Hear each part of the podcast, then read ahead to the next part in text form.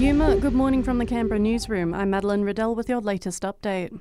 The nation's hospital system is again under the spotlight as COVID cases continue to push the health system to breaking point.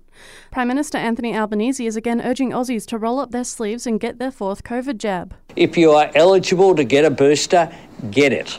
Uh, they're free, uh, they help protect uh, your health and help alleviate the impact uh, of COVID, including uh, the new variants. Today marks the eighth anniversary of the downing of MH17 over Ukraine, killing 38 Australians. 298 people were lost after the plane was shot down.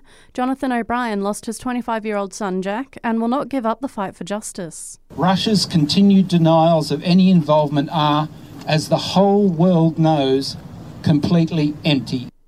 With back to school on Monday, member for Monaro, Nicole Overall, is reassuring families at Queanbeyan West and Queanbeyan Public Schools that more will be done for before and after school care services.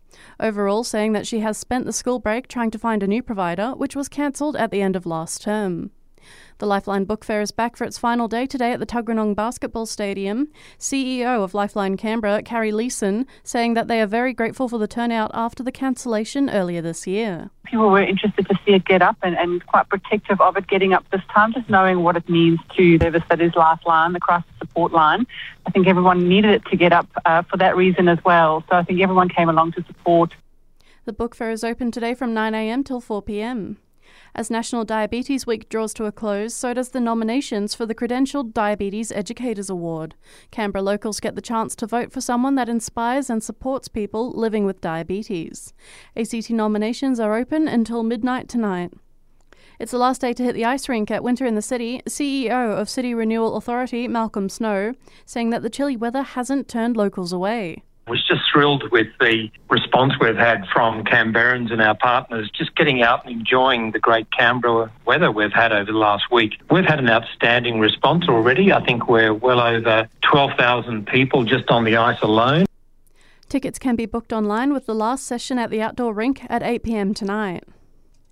Checking sport now. GWS suffered a devastating loss to the Lions last night in Manuka with a 99 to 59 point thrashing. Forward Harry Himmelberg says the team needs to keep its energy during the second half of the games.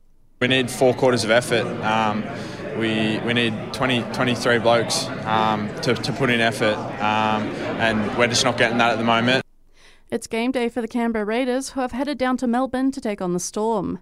The Green Machine is hoping to defeat the Melbourne side, who have faced back-to-back losses. Kick-off at AAMI Park is at 4:05 p.m. And that's the latest in news. I'll have another update for you right here later this morning.